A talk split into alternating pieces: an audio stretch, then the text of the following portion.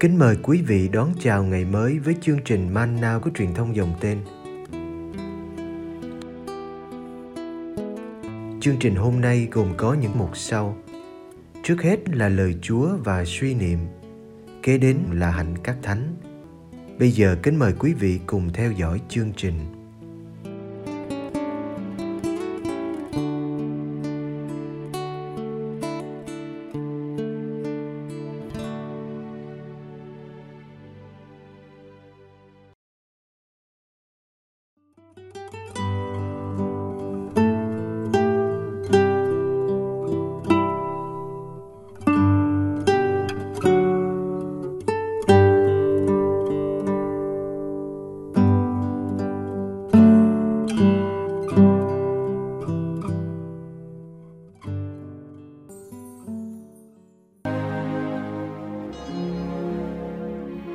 Giêsu chữa đầy tớ của một đại đội trưởng.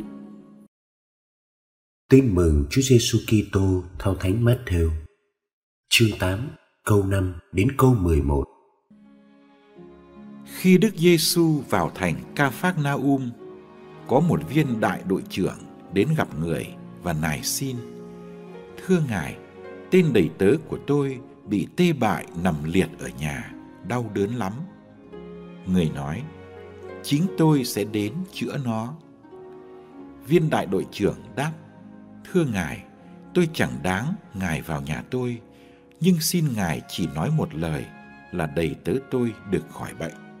Vì tôi đây, tuy dưới quyền kẻ khác, tôi cũng có lính tráng dưới quyền tôi. Tôi bảo người này đi là nó đi, bảo người kia đến là nó đến, và bảo người nô lệ của tôi làm cái này là nó làm Nghe vậy, Đức Giêsu ngạc nhiên và nói với những kẻ theo người rằng: Tôi bảo thật các ông, tôi không thấy một người Israel nào có lòng tin như thế. Tôi nói cho các ông hay, từ phương Đông phương Tây, nhiều người sẽ đến dự tiệc cùng các tổ phụ Abraham, Isaac và Jacob trong nước trời –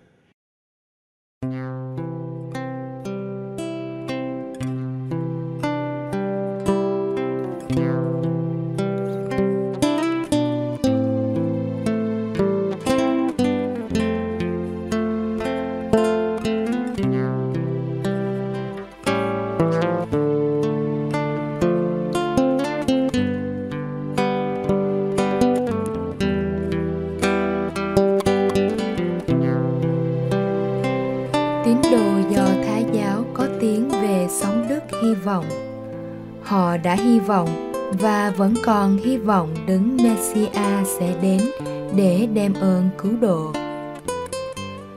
Họ đã chờ và vẫn chờ từ bao ngàn năm nay. Còn Kitô hữu chúng ta có tiếng về sống đức ái. Tuy nhiên, từ bản chất Kitô giáo vẫn là tôn giáo của đức hy vọng. Chúng ta tin đấng Messia là Đức Giêsu đã đến rồi. Ngài đến đem ơn cứu độ không phải cho riêng dân Israel, nhưng cho mọi dân, mọi nước trên toàn thế giới. Nhưng Kitô hữu vẫn còn sống trong chờ đợi và hy vọng. Chúng ta mong ngày trở lại trong vinh quang của Chúa Giêsu, cũng là ngày thế giới này đi đến chỗ tận cùng để sang một trang mới.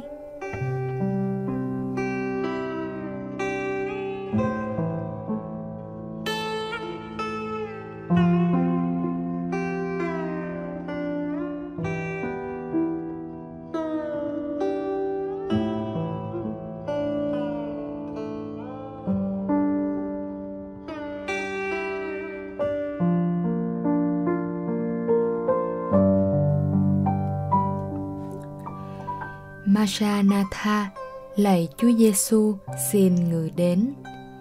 Đó là lời nguyện của các Kitô hữu trong giáo hội buổi sơ khai.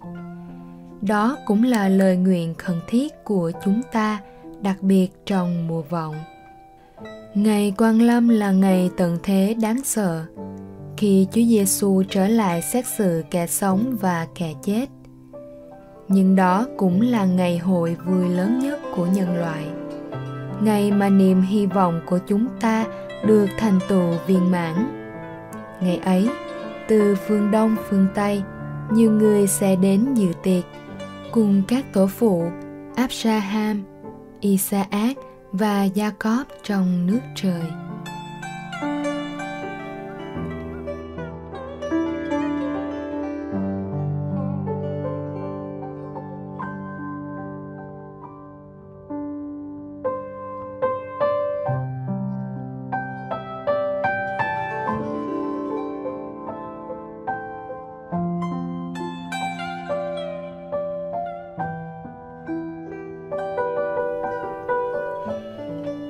Giêsu ngỡ ngàng khi thấy niềm tin lớn lao của viên đại đội trưởng.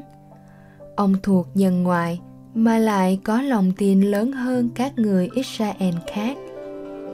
Ông tin Đức Giêsu có thể chữa lành cho người đầy tớ yêu quý của ông.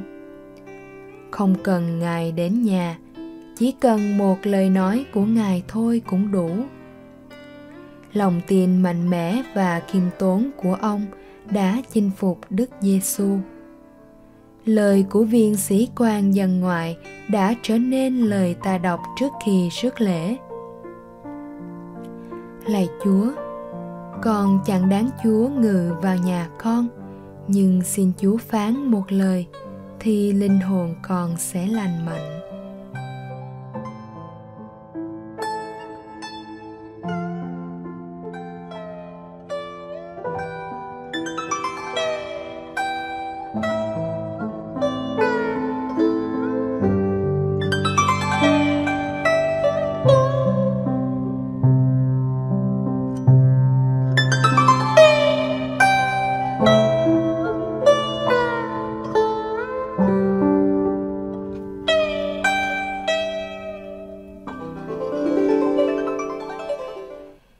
Đầy tớ của viên đại đội trưởng đã được chữa lành. Nhưng điều quan trọng hơn là chuyện ông có hy vọng được dự tiệc. Đây là bữa tiệc cánh chung, bữa tiệc trong nước trời. Một người dân ngoại được ngồi dự tiệc bên các tổ phụ do thái. Đây là điều hắn làm cho nhiều người do thái phải ngạc nhiên. Mà không phải chỉ có viên đại đội trưởng có nhiều người từ tứ phương thiên hạ cũng được mời. Nước trời như một bữa tiệc vui và thịnh soạn do thiên chúa thết đãi. Trong đó, mọi dân tộc khác nhau cùng đến để chia sẻ và hiệp thông. Mọi đau buồn, mọi ngăn cách đều bị xóa bỏ.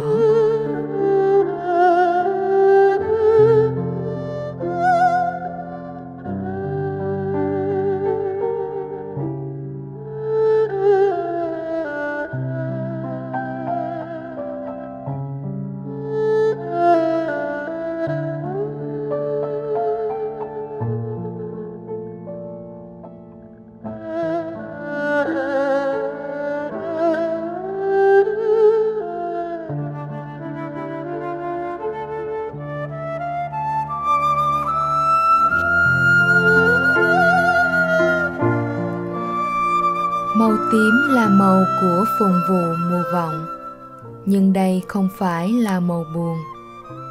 Mùa vọng nhắc chúng ta về niềm hy vọng rất xanh tươi mà Chúa Giêsu đã mang lại cách đây 2000 năm. Và chúng ta có bổn phận vun đắp cho thành tựu. Làm sao để ơn cứu độ của Ngài được mọi người trên thế giới nhận biết? Làm sao để dân ngoại được ơn đức tin và ơn chữa lành như viên sĩ quan làm sao để chẳng ai vắng mặt trong bữa đại tiệc của nước trời mùa vọng đưa ta về thế giới bao la của châu Á với 3% người công giáo. Nếu ngày mai tận thế, Chúa sẽ hỏi ta 97% kia đâu.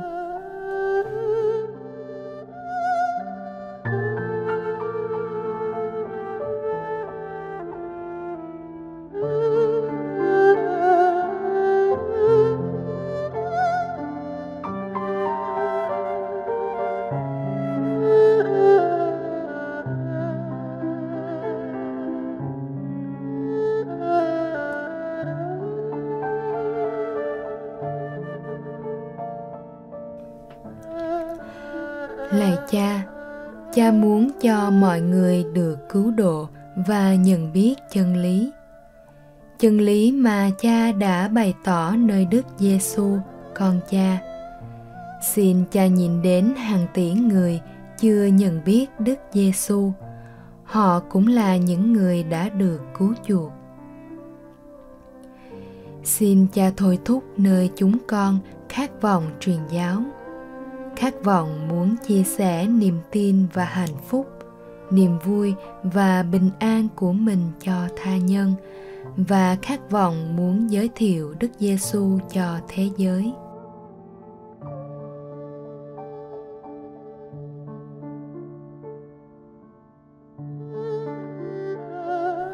Chúng con chỉ xin đến với những người bạn gần bên giúp họ quen biết Đức Giêsu và tin vào Ngài qua đời sống yêu thương cụ thể của chúng con.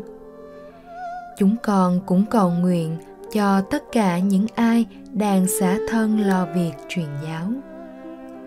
Xin cha cho những cố gắng của chúng con xin nhiều hoa trái. Amen.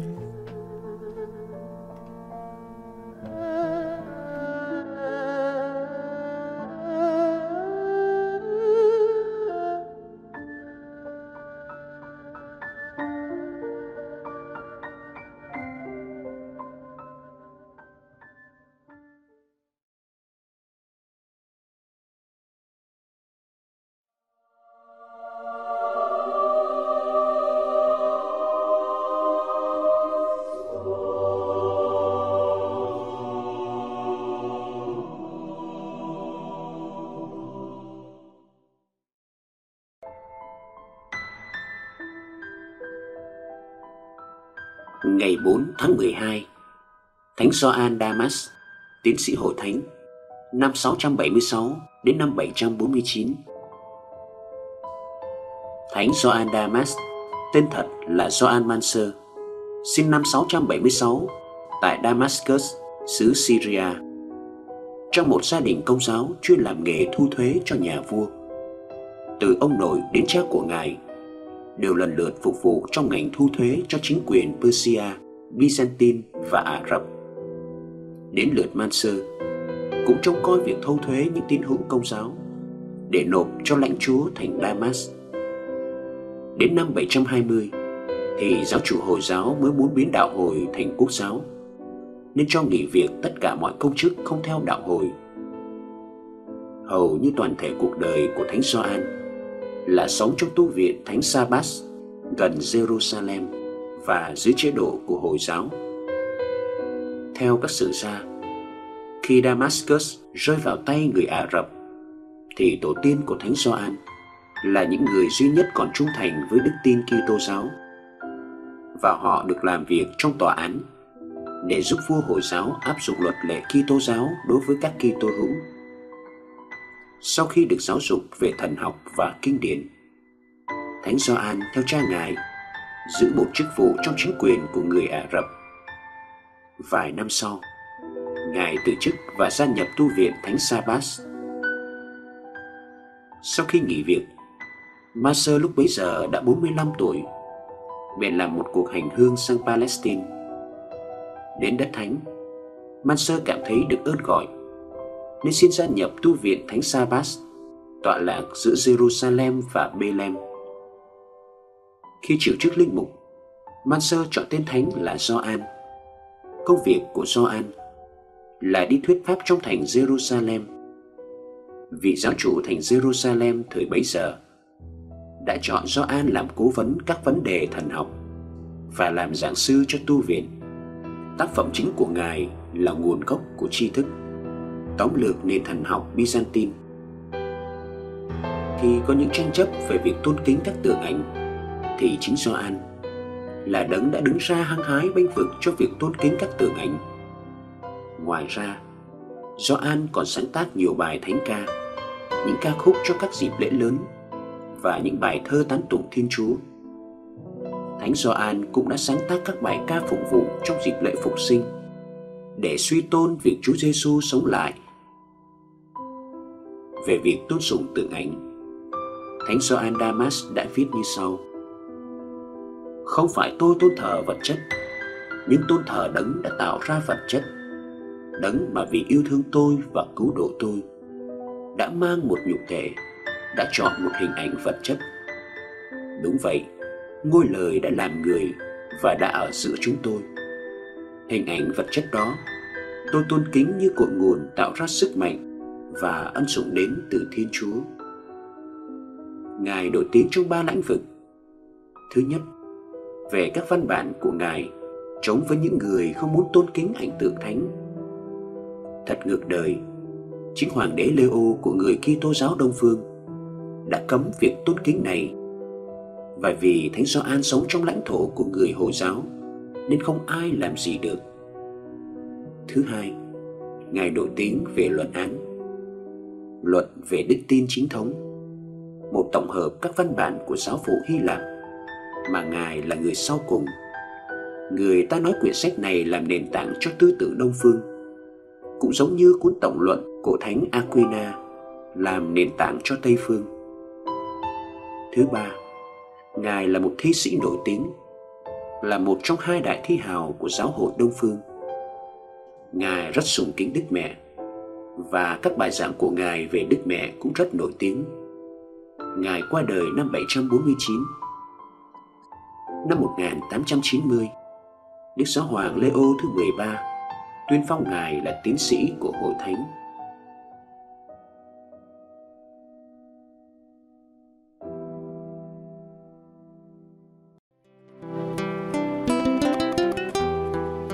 Cảm ơn quý vị đã theo dõi chương trình.